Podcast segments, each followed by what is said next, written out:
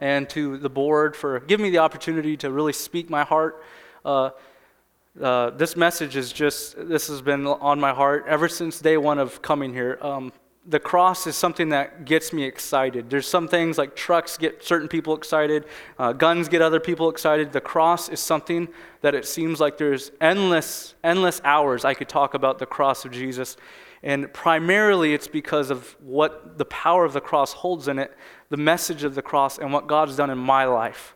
And so there's a, there's a lot there, but it's hard to, it's hard to take all that, that drive and that, that love of this message that He's alive and, and, and powerful inside of us and put it into 45 minutes.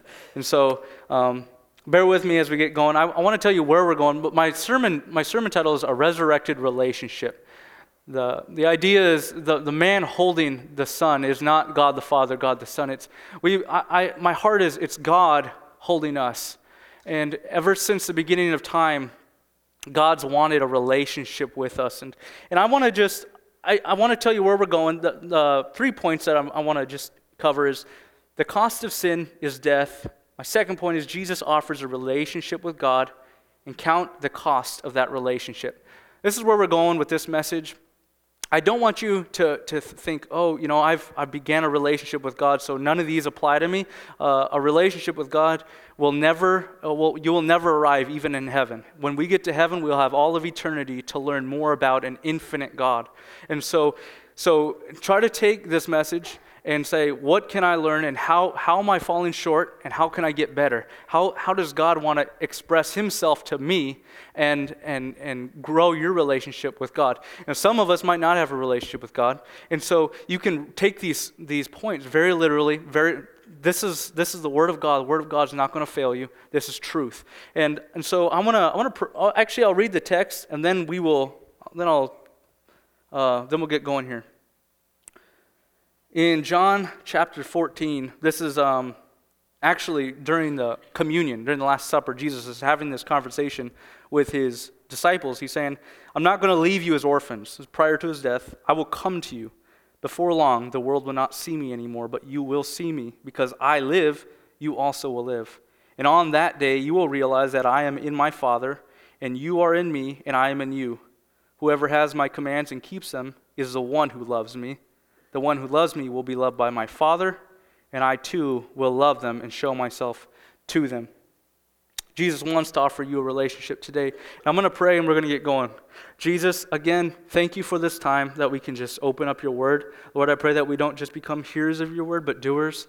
Holy Spirit, have you have full access to this room, God. I pray that you convince our hearts, God, of the truth of this message, God, that the gospel is the power of God unto salvation. Lord, I thank you again in advance for what your, your plans are for each individual here, God. In Jesus' name. Amen.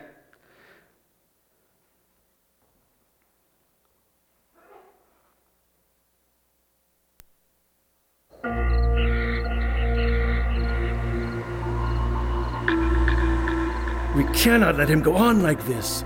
He'll destroy everything we've worked for. Whether this man is a sinner or not, I don't know. All I know is that I was blind, but now I can see. Why didn't you obey your orders and arrest him? Because no one ever spoke the way this man does.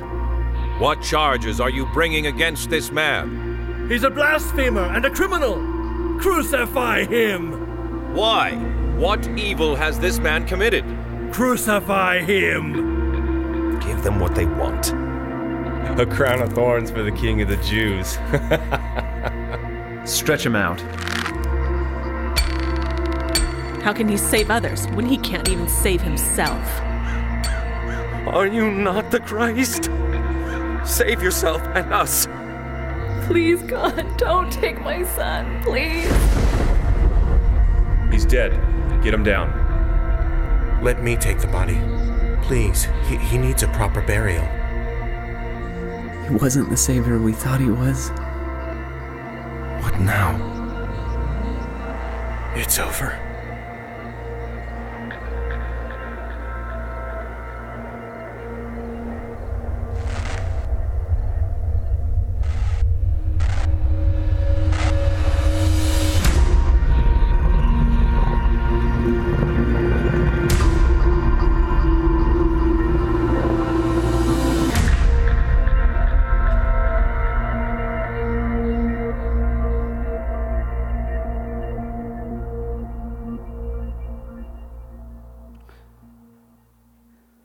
He's not, he's not still dead. Uh, he is alive and well.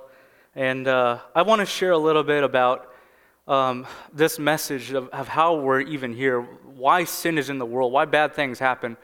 Kind of want to bring this all to a, a point and and you know, I'll, I'll, be honest with you. For a lot of years, my childhood, I didn't believe this message. Uh, God never had made it real to me in my heart, but He eventually did. When I was about 17 years old, it, be, it all clicked. It all became real. And I want to I wanna just remind you that today Jesus offers you a relationship, every single one of you. And to those who have started one, he offers you one that's even more real and more deep. And so, my first point, we're talking about the cost of sin is death. Um, in the beginning, uh, there was light and darkness. God created, God created everything. And, and ever, since, ever since the world was created, uh, I guess ever since light and darkness was created, uh, God has valued relationships talking about God, I'm talking about God the Father, God the Son, and God the Holy Spirit. The three persons in one nature, complete unity, complete perfect relationship. Every, everything that one decides, they all decide. It's one, pers- one uh, nature is what we're talking about. One of the angels uh, God created, God created the heavens, He's created angels. That's where they're at right now. Uh, and, and for those who believe that's where we're going to go when we're, when we're gone here on earth. But one of the things uh, God created was, was an angel, and his name was called Lucifer. Okay, Lucifer, uh, he was, uh, he had to, he, I guess God appointed him, he was ordained by God as a guardian. And in Ezekiel 28 14, it says, You were anointed as a guardian cherub, for so I ordained you. You were on the holy mount of God and uh, you walked among the fiery stones. Uh, so Lucifer was kind of a big deal in heaven. He was, he was, I mean, he had special jobs and di- different things that God set him up. We don't know how long he was serving in heaven um, before, before his little issue. Uh, Lucifer, his, the issue I'm talking about is Lucifer eventually became um, very proud of who he was in heaven. He was very thrilled with who he was and his, his splendor. And in, in Ezekiel 28 17, again, it says, Your heart became proud on account of your beauty, and you corrupted your wisdom because of your splendor. In Isaiah 14 13, it says, You said in your heart, I will ascend to the heavens, I will raise my throne above the stars of God. Okay, so Lucifer, uh, in his heart, he's really, I mean, it's, it's He's, he's not killing anyone. He's not, he's not stealing. He's, he's just proud. He's, he thinks he's pretty hot stuff. And he's, he thinks, I'm going to raise my throne above the stars of God. But see, here's the thing. We don't want to, I don't want to say something that's not there, but God never changes. And broken relationships always hurt God. It always will. And God, uh, God was betrayed by Lucifer. Uh, Lucifer, uh, he, he was one of the angels that betrayed God's trust. And because of that, uh, we see in, in, in uh, Romans 6.23, it says, For the wages of sin is death. See, the Word of God never changes, ever. It, it, it's forever and amen. And if, if Lucifer committed pride to God, that is a sin. And it says, for the wages of sin is death. See, when we go to work, we get a paycheck because that's what we've earned. When we, when we break one of God's laws ever once, even, even to be proud once, we have now just earned the paycheck of death. And it's not maybe, it's not a suggestion, it's not something that might happen, it's, it's imminent and it's going to happen. And that's, that's the problem that humanity faces overall. See, Lucifer has earned death, so God has to remove has to remove Lucifer from his presence. He says, I, I can't have you. You've broken my laws, and he's a just God, so he has to give him justice. Isaiah 14 12 uh, says, How you have fallen from heaven, morning star, son of the dawn, you have been cast down to the earth, you who once laid low the nations. God threw Lucifer to the earth, and later he became known as Satan or the devil. He's our adversary. And we're going to cover why he's our adversary. Why, why was he even, I mean, what has he got against us? In Genesis 1 7, it says, Then the Lord God formed a man from the dust of the ground and breathed into his nostrils the breath of life. And the man became a living being. And shortly after uh, he was made, God made uh, woman, and Adam named her Eve. So the first man ever to walk the planet was Adam. The first woman to ever walk the planet was Eve. And, and God, lived, God lived in a garden that he had created for them, and it was called Eden and he, he, he loved them. I mean, it, the Bible actually talks about how God walked with them. And I'm sure they, they laughed and joked and hung out and everything that you and I enjoy doing, I'm sure that the, the God and, and man, Adam and Eve, enjoyed doing. One of the things that, uh, that God uh, told man to do right off the bat is get to work. And so he gave Adam a job to take care of the garden. You know, he named all the animals, but he, he said, take care of the garden. And, uh, and so he was doing that. One day, Satan, uh, uh, Satan, or let me back up just a second. One of the things Adam was to do um, with, with tending the garden is to, to watch out for two trees right in the dead center of this garden. The two trees, the first one is called the tree of knowledge of good and evil. Then the second tree was called the tree of life. The law that God set up for Adam and Eve is don't eat from the tree of the knowledge of good and evil. Uh, because if you do, if, if you break my law, the, the rules never change. You're going to die. For the wages of sin is death. What you get when you sin is you're going to die. That's just so. So um, Satan, one day, Satan um, came to into, into the garden, and he was in the form of a snake, and he begins to tempt Eve, the woman, about uh, eating from this tree that they're not allowed to eat from. He says, Well, you know, God didn't really mean that he, you're going to die. What he meant was, you know, you're, you're going to, you know, you're just going to become wise. And God doesn't want that because then he'll feel kind of, you know, he'll be kind of intimidated. Essentially, is what he's saying. He didn't say a word for word, but it's what he's kind of saying. And Eve, it says in the Bible that she looked at the fruit and saw that it was pleasing to the eye, and so she took a bite of it. Later on, Adam, she gave some to Adam, and, and, and he took it. And so, so Satan deceived her, and, and she deceived Adam. She convinced Adam to disobey. You know, the moment Adam ate from that fruit wasn't it wasn't until after Adam ate. The moment after Adam disobeyed God's law, they felt something they've never ever felt before. They felt guilt and they felt shame. I remember I, I was homeschooled most of my life. And I grew up, and, and, and there, was, there was little packets uh, each, each month or two. You'd get a different book that you had to work on. At the end of the book was, it was a self test. And what, basically, what it was is just preparing you for the real test. So I remember getting through my booklet and working on my uh, self test, and I got to the point where, man, I don't, I don't even have a clue what this answer is. And I started thinking, you know, do I want a better grade? Or, you know, do, man, maybe I should just look back in the book and see the correct answer. And so I went back and forth. I knew it was wrong, obviously, because I wouldn't be having the question of whether I should do it or not. And eventually I gave in. I said, Yeah, I'll, I'll look. Second, I lifted up the page to look bad. My dad walks into the room. And I remember looking at him and instantly shedding it. And he walks in and he said, What were you just doing? And I said, And I, I, I couldn't say anything. I mean, I was caught red handed and my head was down. And, and I was just like, oh man, I felt real guilt and real shame. Because really, isn't it interesting? I wanted to please my parents by getting good grades, but you see how sometimes temptations are, get twisted? They're out of order. That's what happened to Eve. See, they're feel, feeling guilt and shame they've never felt before. So here's the real problem Adam and Eve broke God's law. And because of that, they were shamed by their nakedness. When, when God created them, they didn't have any clothes on because the reason why we get we're clothed is because we're ashamed to be naked so that if people look at us, well, we feel shame. Before then, I mean, Elijah can walk around church, he can walk around Walmart, my house with a diaper on, and it doesn't faze him, doesn't even bother him. And so it was very similar to Adam and Eve. They were just like, well, but the second that they sinned, they felt guilt and shame bec- and because of their nakedness. And so, um, shame and guilt oftentimes are always followed, they're a byproduct of sin.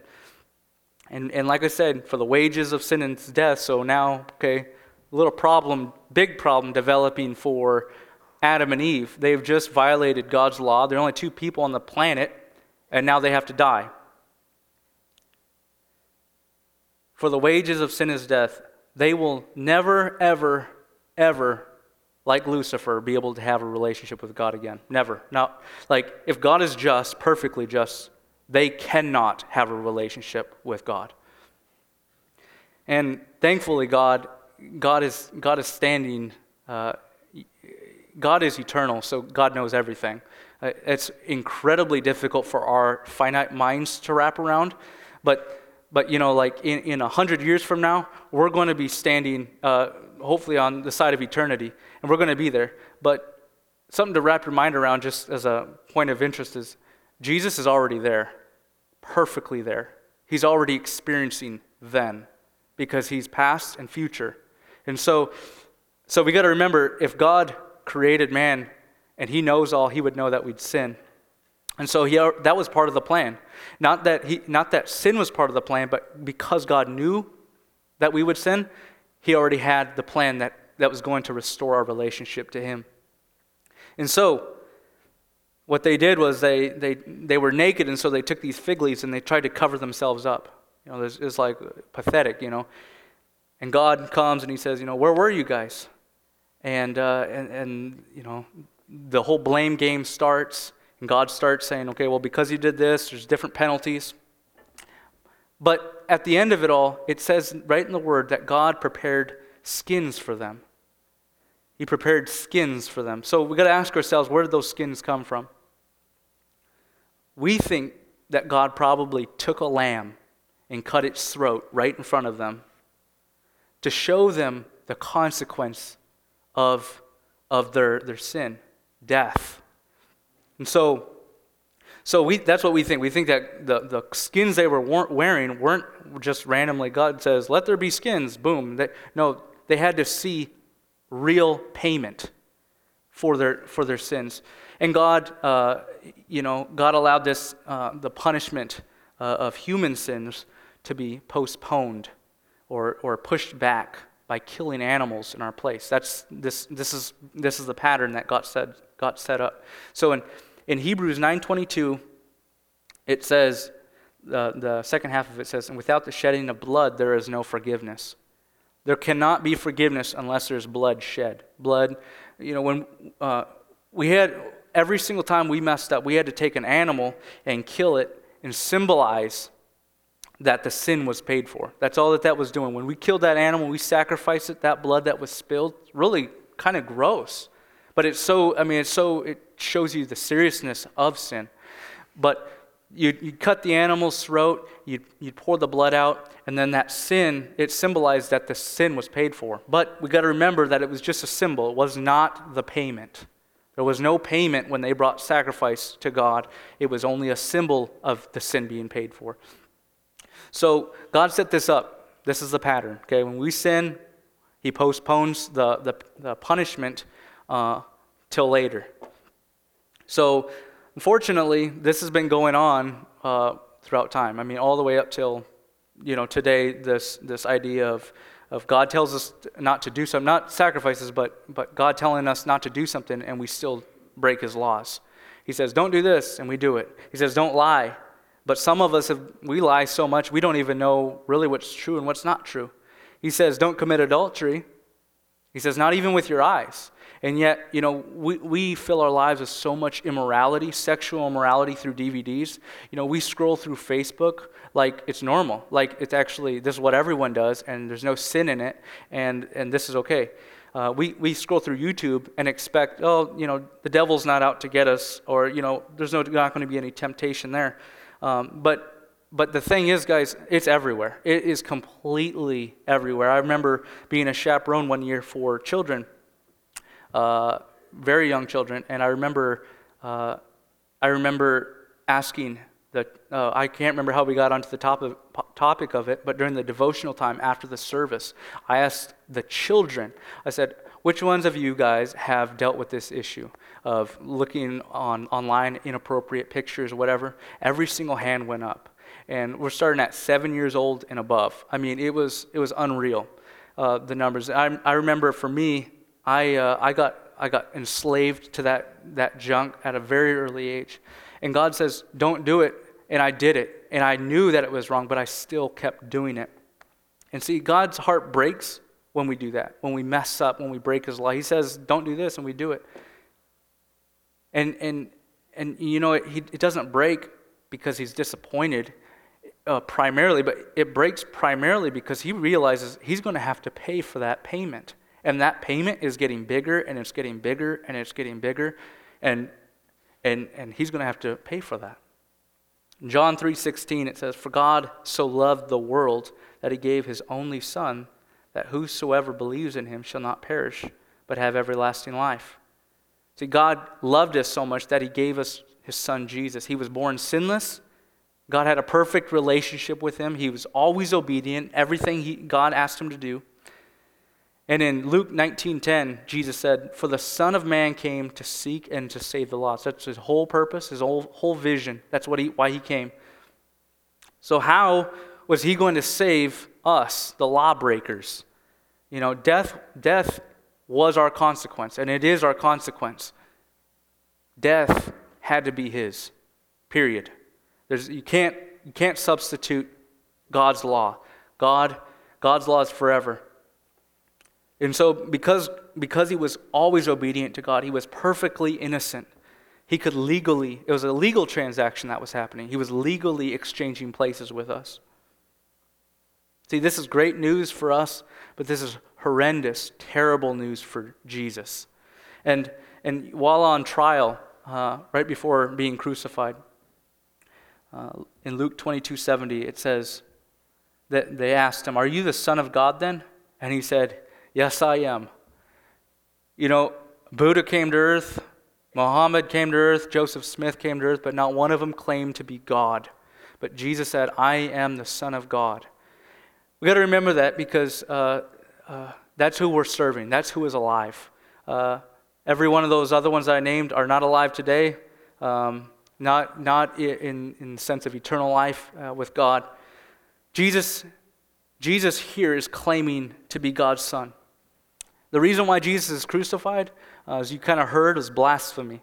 Um, they said that uh, they, they said that you're not the Son of God, and he said, I am, and I testify of what I've heard.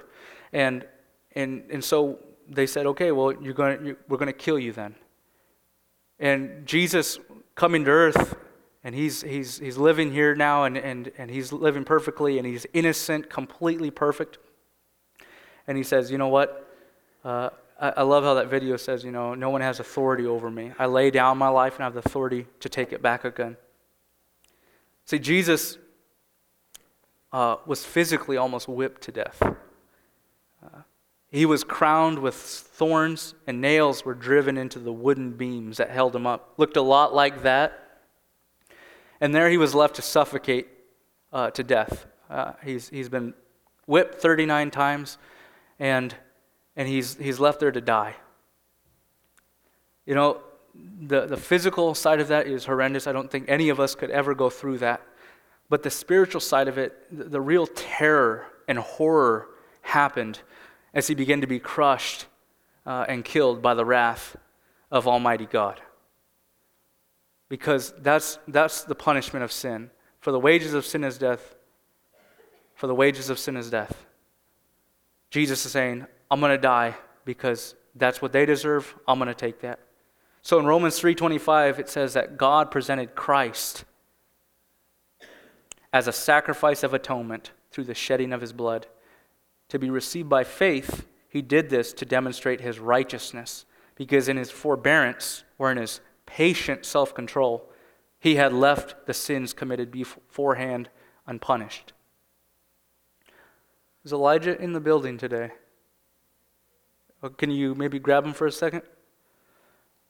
I just want to. I want. I just want you to see uh, my son. He's my. He's my first. He just just now getting to the point now where he can walk. I don't know if he'll even try to do a trick for us here or not, but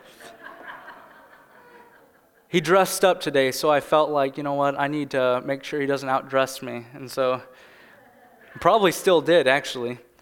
Um, but I want I want you guys to see a relationship uh, a son, a son that was innocent, perfectly innocent, Um, and, and even Elijah, uh, as he's getting older, uh, just yesterday we were having dinner and just he didn't, he didn't get the jelly bean. and so he started screaming, he started squeezing his fists like this, and we wouldn't give it to him. And he just got so mad. And even Elijah, being as young as he is, is bent towards sin. But Jesus never was. Never, ever. He was perfectly, uh, he was perfectly just submissive to the God. So this is Elijah. This is my son. He's one year old. What's up, buddy? What do you think? What are you thinking about all this? He's like, this is crazy. okay, so this is Elijah. Let's see if he can do a little trick for you guys. Ready? See if he want to, wants to walk to you. Think you can walk to mama? To mama? Yeah, okay. Okay, ready? Okay, ready? He's like, lights. Go to mama. Go to mama.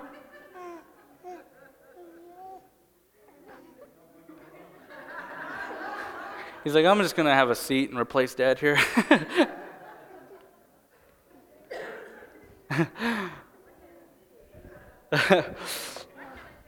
He's like, okay, yeah. the, the breath mints. Anything that rattles. I see him just for a second.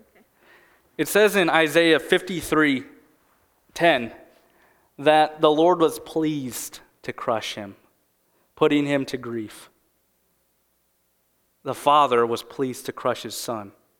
You know, I don't, I don't understand that, and I don't know what the father could say to the son before that happened to, to offer any sort of, any sort of uh, comfort other than to say, you know what, you've really messed up you know what? I love you, though, and I love you, and I love you.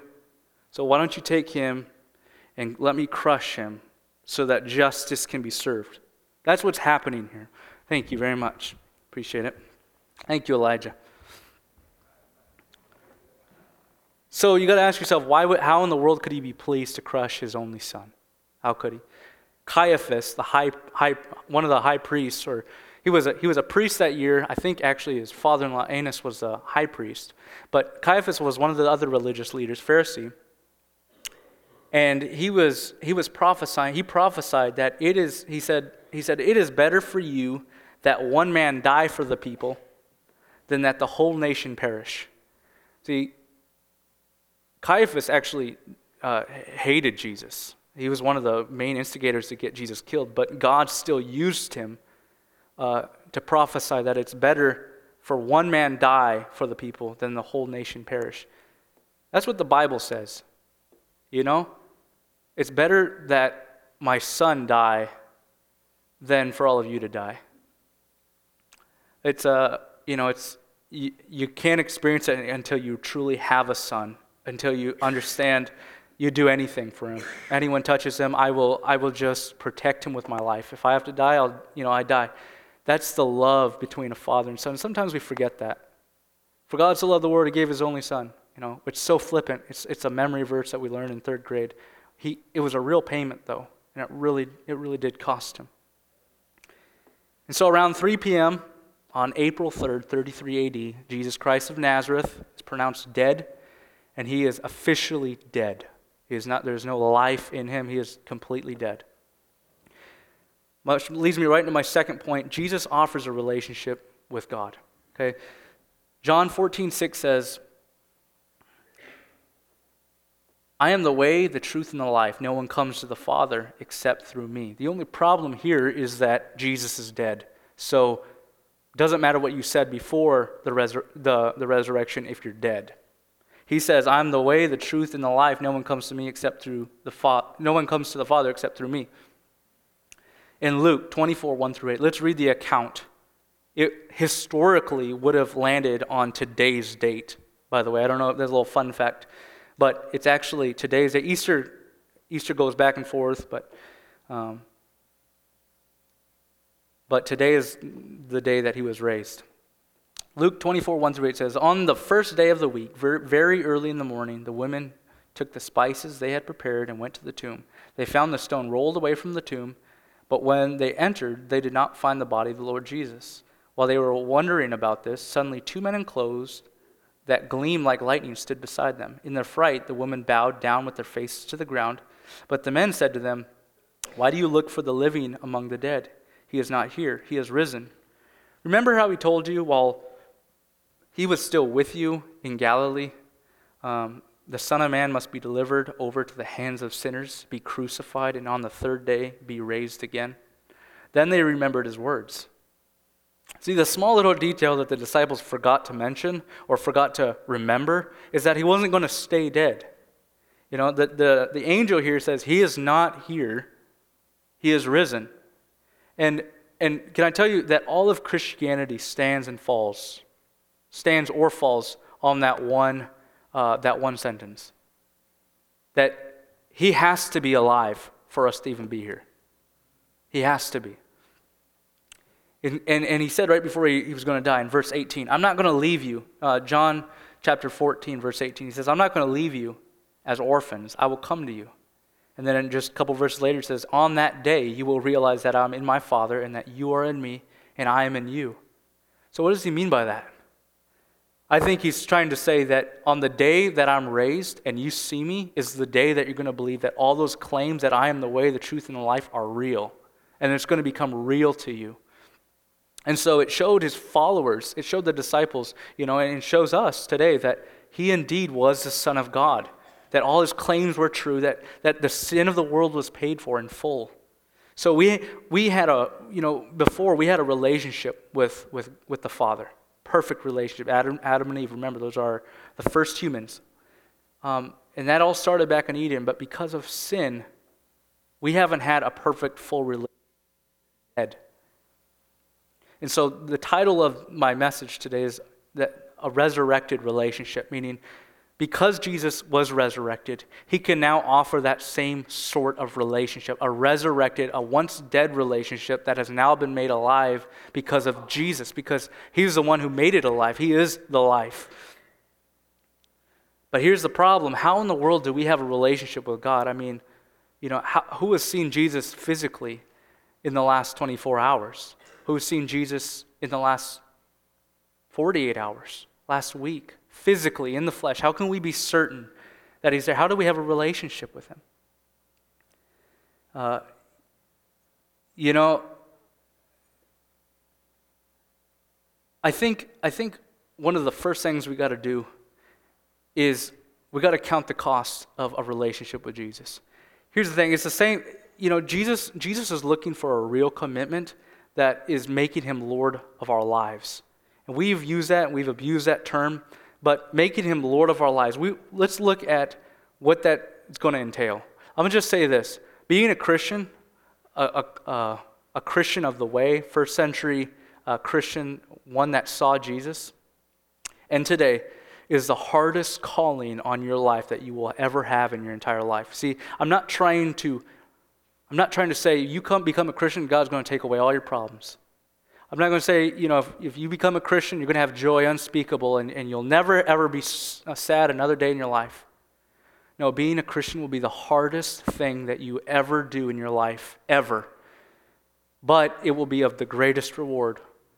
It will be by far of the greatest reward.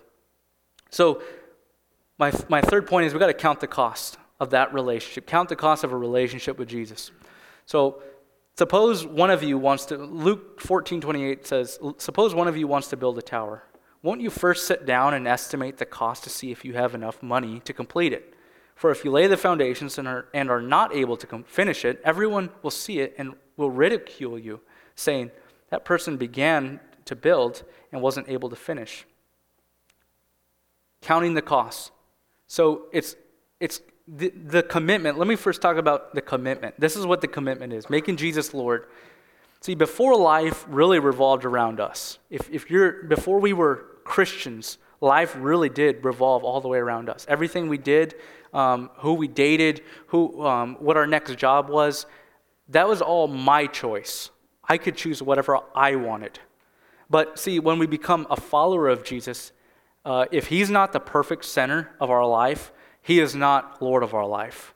Uh, we, what we need to be doing, what, uh, we need to ask ourselves, you know, how, how, you know, instead of instead of being like, well, you know, I, there was a there's someone who had just asked me, or I asked this the other day. I said, you know, how's how's your relationship doing with the Lord? You know, how, are you spending any time in the Word or prayer? And they just kind of looked at me, you know, John, just being real, like, you know, I just just haven't really had the time to do that.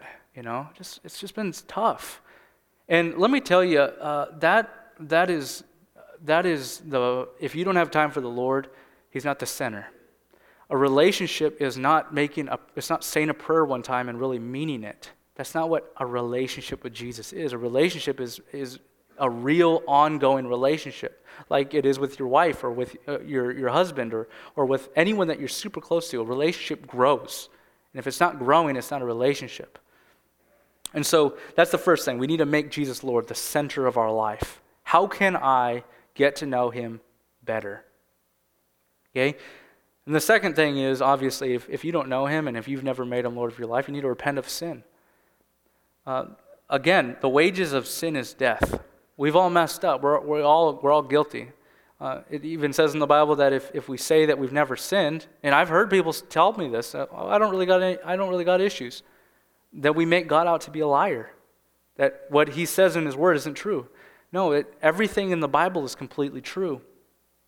See, here's the thing in, in Romans 5 8, it says that God demonstrates his own love for us in this. While we were still sinners, Christ died for us. See, God never waited for us to come to him.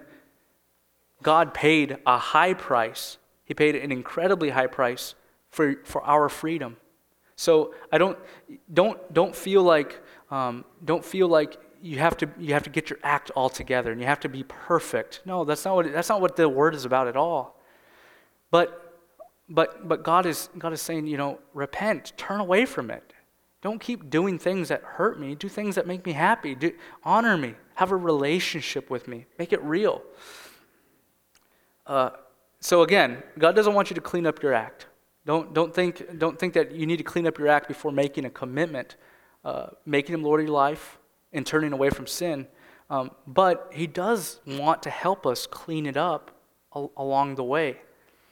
Um, five years ago, I should look a little bit, a little bit more worldly than I do today. Five years from now, I should, be, should look a little bit better than I do today. And that's how our Christian lives are. We, we, we don't just go from uh, always sinning to never sinning overnight. It's this process that God, God wants to do in us. We can't do it on our, on our own, but He wants to do it. Uh, he wants to help us with it.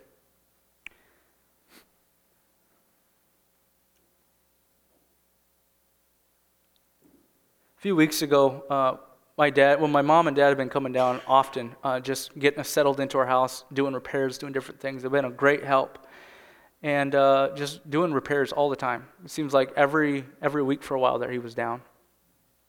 And and uh, I just recently went down to their house just to hang out, uh, just over during the for the day or whatever, and went down, hung out, and he had bought a toilet he needed installed, and believe it or not, the toilet was called a Huron toilet. I don't know what that says about our city. I'm a little bit offended, but I'll let that go. No, but he needed it installed, and he never once asked me, Can you, can you put this in? I went down there, and I had already determined I'm going to put that in for him. And it wasn't, it's not an attaboy, Jonathan, none of that. It's, I, I did that simply because I wanted to honor him. I wanted him to know that, hey, I appreciate all that you do for me. You do way more for me than I ever do for you. But thanks for, thanks for all that you do for me. Here, let me do. So when he got home from work, it was all done. And see, we need to focus our relationship with Jesus that way. How do we, how, what are we doing right now that's just honoring him? Like, oh man, God is like, like we could surprise God, but you're just sitting there thinking, I cannot wait for God to like find this out. It's going to be awesome. It's going to make him so happy. You know what I mean? That's how we got to focus our relationship. But the problem is, we can't really find that focus if we don't turn to the Word. The word has to be, as King David says, the light into our feet, the lamp into our path. That's how we get direction. The number one way that Jesus says, uh, if you want to show me you love me, uh, if you want to show me you love me, you got to obey me. That's the number one way. You can, you can uh, come to the altar and you can pray and you can weep. And guys, even now, some of you probably even feel a weight on your heart of sin that God's dealing with you in your life. But that means nothing until you start obeying God. It means nothing. Uh, because, you know, I, for, for 17 years, I, I felt guilt and I felt shame about what I was doing. But it wasn't until I said, you know what, I want to make a commitment to make you Lord my life. And those, who, those of us who have made him Lord, I'm making him even more Lord of our life. Because we're still doing things, guys. I know, I know. We're still doing things that dishonor him. We're still, even, even with grace, even with, with forgiveness, and that we're covered by the cross, the blood of Jesus, God is saying, I want a deeper relationship with you. So, on a scale from 0 to 10, ask yourself this 10 being your spouse, 0 being an acquaintance. What is your relationship like with, with our Redeemer? The guy who, who the, the God who, who took his son and, and cut his throat, who was crushed by him, and it pleased the Father to crush him. How, what's your relationship with him so that we can be here today and know that there is that death cannot hold us. We can die, but, but we're going to live again. What is your relationship like? Re- obedience, primarily. Uh, it's, to sum it all up, I know I'm running out of time, but to sum it all up, you want, if you want to obey God, you need to open up the Bible and you start reading it. Start reading it, start reading it, reading it. And, and the more you read it, the more it's going to get inside of you and it's going to start changing the way you see people, the way you see yourself, the way you see ministry, the way you see your job. Because the word, the word always, it always is coming back doing work. In Philippians 2.12, it says, continue to work out your salvation with fear and trembling. In Romans 8, 5, and 6, it says, Those who live according to the flesh have their minds set on what the flesh desires, but those who live in accordance, uh, those who live in accordance with the Spirit have their mind set on what the Spirit desires. The mind governed by the flesh is death. The mind governed by the Spirit is life and peace. So that's a lot of oh, that's a lot of churchy words right there. But let me just ask you practically: How is your mind set on what the Spirit desires? So we're going to go home. We're going to have we're going to have lunch or supper or dinner, and, and Monday is going to come, how is your mind practically desiring the same exact things that the Spirit is desiring? Again, we have to go to the Word because, because uh, the Word separates emotion from reality. The, God will speak to our emotions, He will, but He will always speak through the Word always. And, and through the word, you can start praying the word, making it, asking God to make it real to you.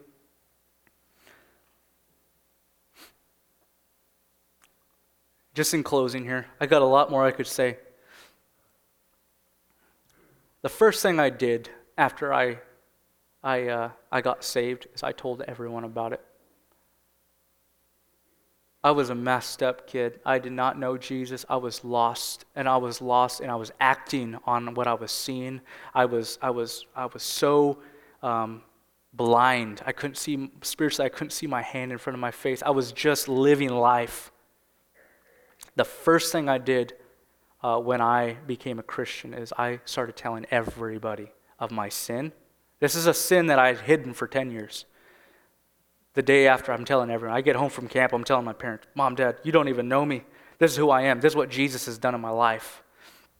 Asking, I, I started telling my friends, like, I, am done, guys. I'm done with that. I'm done with this because God had done something in my life. I'd made a real commitment to Him.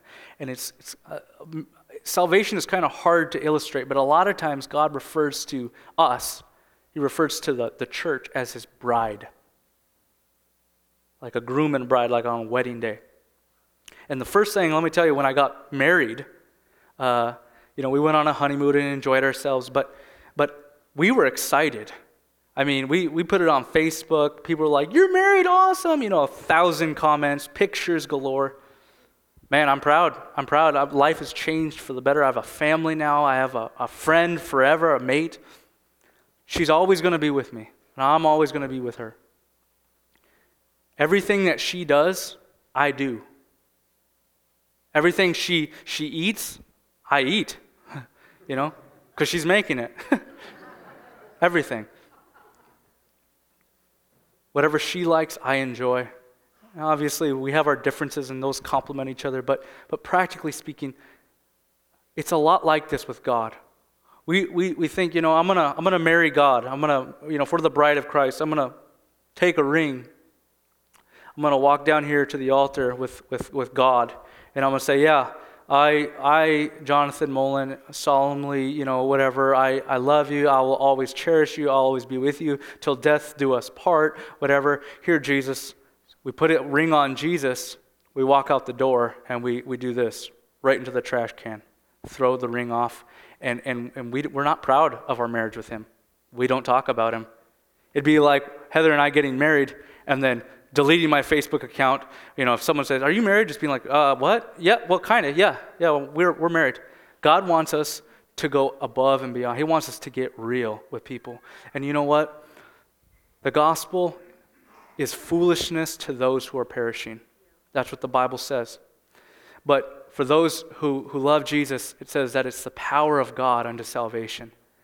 If, if, if you guys, I mean, there's some of us here that have made a commitment to Him, and that's awesome.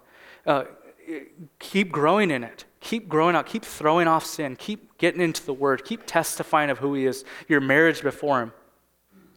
But He just wants to ask you guys to, this morning, you know, can you really put one of these on His ring finger? Can you, can you really put it on His ring finger? Because when we stand before God, there's not going to be any faking it. It's going to be real. And so, uh, I'll just close your eyes with me. Bow your heads and close your eyes. I just want to I just want to pray prayer and even offer a, a challenge to you guys. You know, some of us, like I said, have never made a commitment. We don't we don't really we don't know Jesus. We're in fact we're not even sure that he's even real. He is. He's completely real, and the Bible's completely true. I doubted for years. I thought it was all fake. I, I mean, I really did. I didn't think it was right. But I am, I am confidently certain that God is a God who saves. And whether we want to now or later, our knee will bow. And you know what? I'm going to bow down asking Jesus someday, saying, Lord, I love you. I love you. Do you remember the vows I made to you when I asked you to marry me? See, God wants you to have that intimacy with Him. Uh, and now, if that, if that weirds you out, saying married, whatever, the, what, I'm, what I'm, my point is that, intim- that real connection. God wants that with you today. And the only way that we have life, Jesus says, I am the way, the truth, and the life. The only, you know what everlasting life is? I mean, we go to heaven, we live forever, yeah. But everlasting life is exactly who he said he was. I am the way, the truth, and everlasting life. That's what he said, and that's what he meant. So so there are people maybe that don't, don't know Jesus. With all, all your eyes uh, just closed and your heads bowed, I want to ask is there one person in the room that says, you know what, hearing it this way, I'm a little bit concerned with my eternal destination, and I'd like to make Jesus Lord of my life today? Is there one person that would, uh, would, would like to pray and ask God to, to make himself real to you today? And thank you, guys. There's people here that have made commitment to God. We've come down the altar and, and we've put that ring on his finger and we've gone home and we have abandoned him. And, and we've said, you know, I'm kind of embarrassed. Um, the honeymoon stage is worn off. I'm kind of done now. And, and, and you know that that's wrong. You know that you need to restore that relationship with him. You know you need to remake those vows to him. If that's you today, why don't you raise your hand? I appreciate your honesty, you guys. Uh, it means nothing that I know, it means everything that He knows. And He, it says that whoever denies Him in front of uh, man, He's going to deny them in front of the Father. And whoever um, claims God in front of man, uh, God is going to claim them in front of His Father. And so, you guys raising your hands symbolizes that you're you are, I'm, I'm, claiming Jesus. But now that you've claimed him in the privacy of your heart and before me, now it means nothing that you feel conviction in your heart until you start acting on the Word of God, the, the, the truth that it holds. Lord, I thank you so much, God, for everyone that's here. God, I pray, Lord, that you help me, God. Help me in my relationship, God, with, with you, Lord. Help me, God, to throw off sin that I once loved, God. Help me to not continue in the life that I once loved, Lord. God, I, I need you to forgive me, Lord of all the sins, God, that I've committed in this last week. God, help me, Lord. Help me, God, to be, stay a man that fears you, God, that loves you, that encounters you daily, God. Lord, I pray for every hand that was raised today, whether it was a first time or whether, Lord, they've, they've made vows to you, God, but they're just, it's been, it's been tough, whether it was the worries, whether it was the pleasures, whether it was the wealth, just gotten a little, gotten us a little bit distracted, God. I just pray that you help us, God, to take this, Lord, take this message as a sign, as a sign of, I'm calling you out right now, and I want a relationship with you. I want, I want you to be real with me, and I want, I want to it says that those who those who obey him, it, Jesus says that I will disclose myself to them. I'm going to show myself to them. If you want more of God, if you want to know him more, he will show himself to you when we obey him, when we love him. So if you want to spend some time at the altars, I want to open up the altars to anyone who needs prayer. I will pray for you. Uh, if you want to pray by yourself, um, that's fine too. But I, I want us to, to remember, guys, this Resurrection Sunday, He is alive and He lives in every believer. But, but that payment was real. That payment was really real. And, and let's not trample His blood by just walking out of here and forgetting in two seconds. Let's remember, let's honor Him. Okay? God bless you.